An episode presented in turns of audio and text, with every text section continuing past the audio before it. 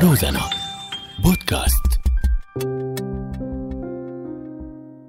أكثر من 5700 إصابة بالجرب الجلدي بمخيمات النازحين بمناطق شمال غرب سوريا سجلتها منظمة أطباء بلا حدود وتحديداً بريف إدلب وحلب خلال أشهر الصيف الماضية. وهذا الشيء كان ضمن موجة إصابات عالية للأمراض الجلدية لمت بالمنطقة. رح نتعرف أكثر بهي الحلقة من بودكاست شو الحل عن أسباب انتشار الأمراض الجلدية والحلول للتخفيف من هي الأمراض.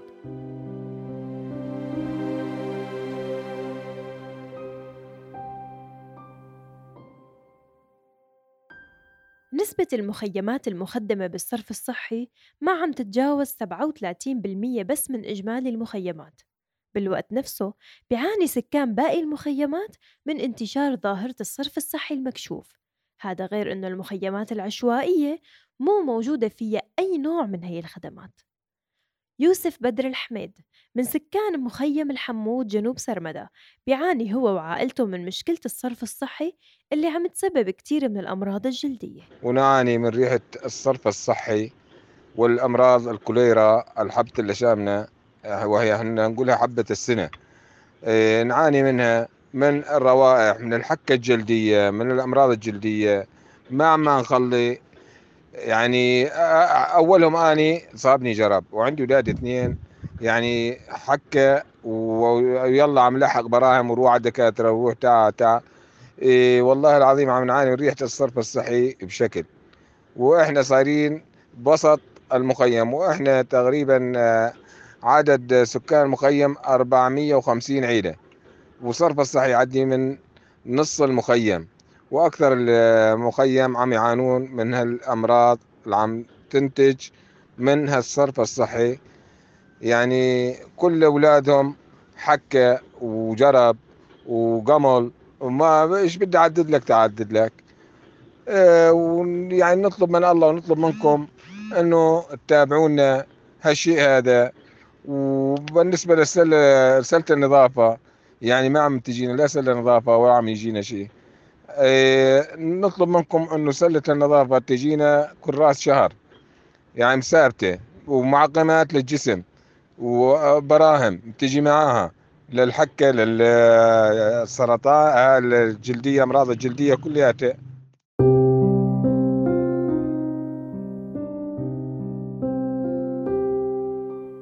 التجمعات والكثافة السكانية الكبيرة بالمنطقة عم تكون سبب رئيسي كمان لتفشي الأمراض الجلدية برأي المهندس علاء الجدوع من سكان مخيمات أطمة على الحدود السورية التركية. آه، طبعا السبب الرئيسي لانتشار الأمراض الجلدية بالمخيمات هو وجود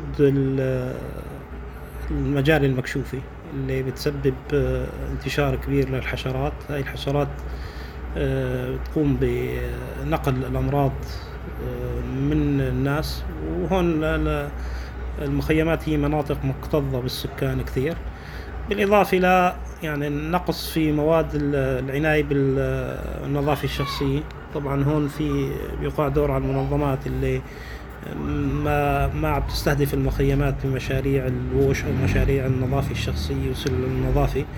اللي كانت يعني في بعض المراحل كان في اهتمام بهاي المشاريع لكن حاليا في قلة من المنظمات عم تتوجه لهذا الموضوع.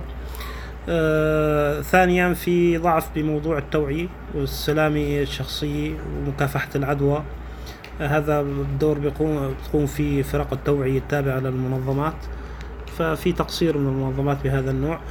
آه، المخيمات اللي عم بيكون فيها مشاريع صرف صحي يعني تغطي إلى المجاري المكشوفة وبيكون فيها آه، بناء لشبكات الصرف الصحي. آه، عم بتخف فيها نسب الأمراض الجلدية والعدوى وعم بيقل فيها عدد الحشرات بشكل ملحوظ. ومع جلسات التوعية مع توزيع المواد العناية بالنظافة الشخصية فهاي نسب الأمراض عم بتخف بشكل ملحوظ جدا.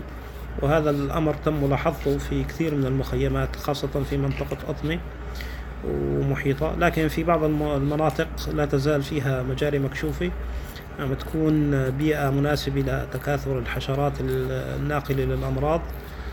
فعم ينتشر الأمراض الجلدية بين الناس وعم تكون آه، نسب العدوى كتير كبيرة.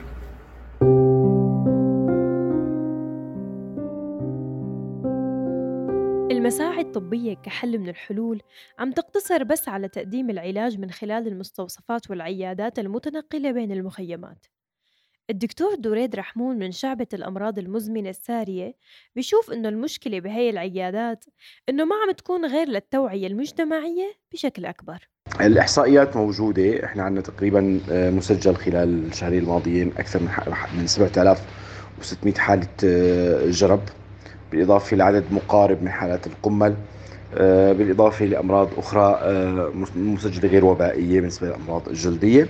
إضافة للشمانيا اللي آه، ظهرت بشكل كبير خلال الفترة الماضية وصعدت الحالات تقريبا مجتمعة من حالات الإشمانيا ما يزيد عن عن 88 ألف حالة خلال السنتين الماضيات. منها مع تم علاجه ومنها ما زال قيد الآن قيد العلاج بالإضافة للإشمانيا الحشوية آه، محاولة مدير الصحة منصبة في توجيه الدعم المباشر للمناطق اللي بينتشر فيها هي الأوبئة من خلال المنظمات الشريكة آه، عبر وضع قائمة الفجوات آه، والاحتياج لتتوجه سواء العيادات النقالة أو أنظار المنظمات لهي المناطق. هل هناك عيادات نقالة؟ نعم يوجد عيادات نقالة تعمل في المناطق اللي فيها انتشار للأوبئة يقتصر عمل على موضوع توعية الصحة الصحية المجتمعية وفي حال توفر علاج تأمينه لهؤلاء آه، الناس. آه، أطباء الجلدية نعاني بصراحة بشكل كبير جدا من عدد من قلة عدد الأطباء الجلدية في محافظة إدلب. آه، وهذا الأمر بصراحة هو قيد الحل من خلال قسم الاختصاصات الطبية في المديرية.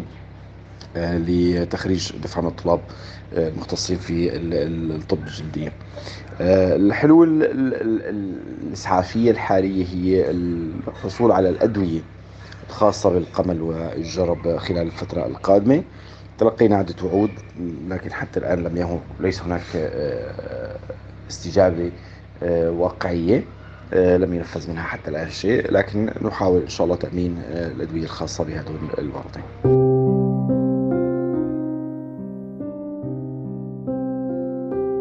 طيب شو هو دور المنظمات بالحد من انتشار مجاري المياه والحد من ضررها على البيئة وعلى الإنسان؟ الجواب رح يكون عند الأستاذ إبراهيم العدهان المدير التنفيذي لوكالة حماية البيئة السورية قد توزعت هذه المشاكل على ثلاث مستويات المستوى الأول من تلوث البيئة حيث كانت مجاري الصرف الصحي المكشوفة هي بؤرة لتجمع الحشرات الطائرة والمستوى الثاني هو على مستوى تلوث المياه الجوفية نتيجة وجود مستنقعات وبرك المياه الصرف الصحي التي أدت إلى تلويث الآبار الجوفية المحيطة. المستوى الثالث والأخير هو كان على مستوى الصحة العامة حيث سجلت العديد من الأمراض الجلدية في المناطق القريبة من آه، مصبات الصرف الصحي. وقد رصدت وكالة حماية البيئة السورية وجود المئات من مصبات الصرف الصحي الناجمة عن المخيمات فضلا عن المصبات التي كانت موجودة والتي أنشئت آه، في القرى والتجمعات السكانية في الشمال السوري. هذه المصبات التي أصبحت تحديا بالنسبة للمنظمات وبالنسبة للجهات العاملة في الشمال السوري. ولمواجهة هذه التحديات قامت بعض المنظمات بتنفيذ العديد من محطات المعالجة معالجة الصرف الصحي بتقنية المعالجة اللاهوائية والتي هي تعتبر مناسبة للسياق السوري من حيث انخفاض تكاليف الصيانة والتشغيل وانعدام الحاجة إلى مصدر طاقة من أجل تشغيل هذه المحطات. لكن لا تزال هذه الجهود متواضعة قياسا لحجم الكارثة الناجمة عن مصبات الصرف الصحي التي ساهمت في الشمال السوري بانتشار الكوليرا بين السكان المحليين نتيجة وجود مصبات مكشوفة وتلوث مياه الشرب بمياه الصرف الصحي.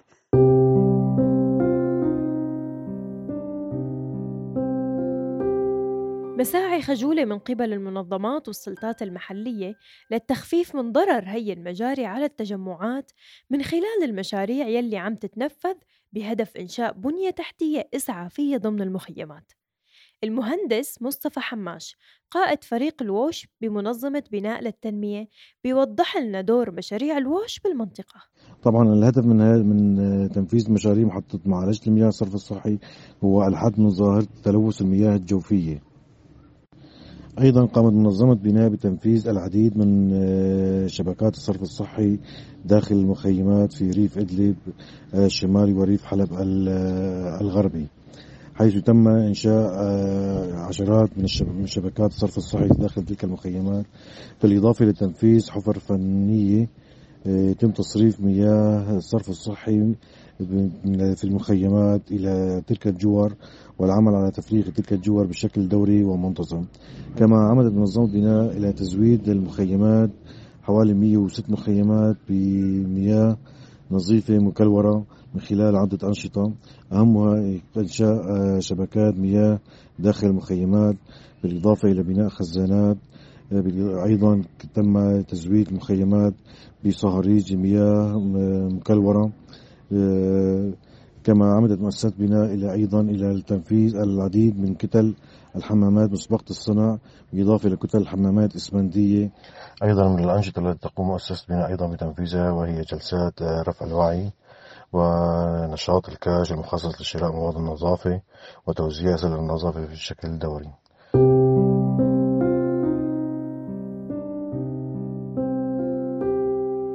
منظمة أطباء بلا حدود. عم تسعى عبر برنامجها العلاجي لحصار مرض الجرب خاصة لمجتمعات المخيمات. بهذا الصدد أطلقت حملتين للعلاج والتوعية بالمرض واستجابت لأربعين مخيم بريف حلب وريف إدلب بعد التنسيق مع فريق الترصد الوبائي التابع إلى والمنتشر بالمجتمعات المحلية. أعداد الإصابات بالأشهر القليلة الماضية عم تزداد هذا الشيء دفع المنظمة لتطلق حملة استهدفت 29 مخيم واستمرت لعشرة أيام وانطلقت الحملة على شكل أربع عيادات نقالة وتم إجراء 4614 استشارة جلدية من بينهم 4138 حالة جرب. أكثر من 658 مخيم بيفتقر لخدمات المياه. تقريبا حوالي 47% من إجمالي المخيمات محرومة من المي النظيفة وصالحة للشرب واللي هي سبب أساسي لانتشار الأمراض الجلدية. الأطباء بمنظمة أطباء بلا حدود بإدلب وجهوا عدد من التوصيات لمواجهة الجرب.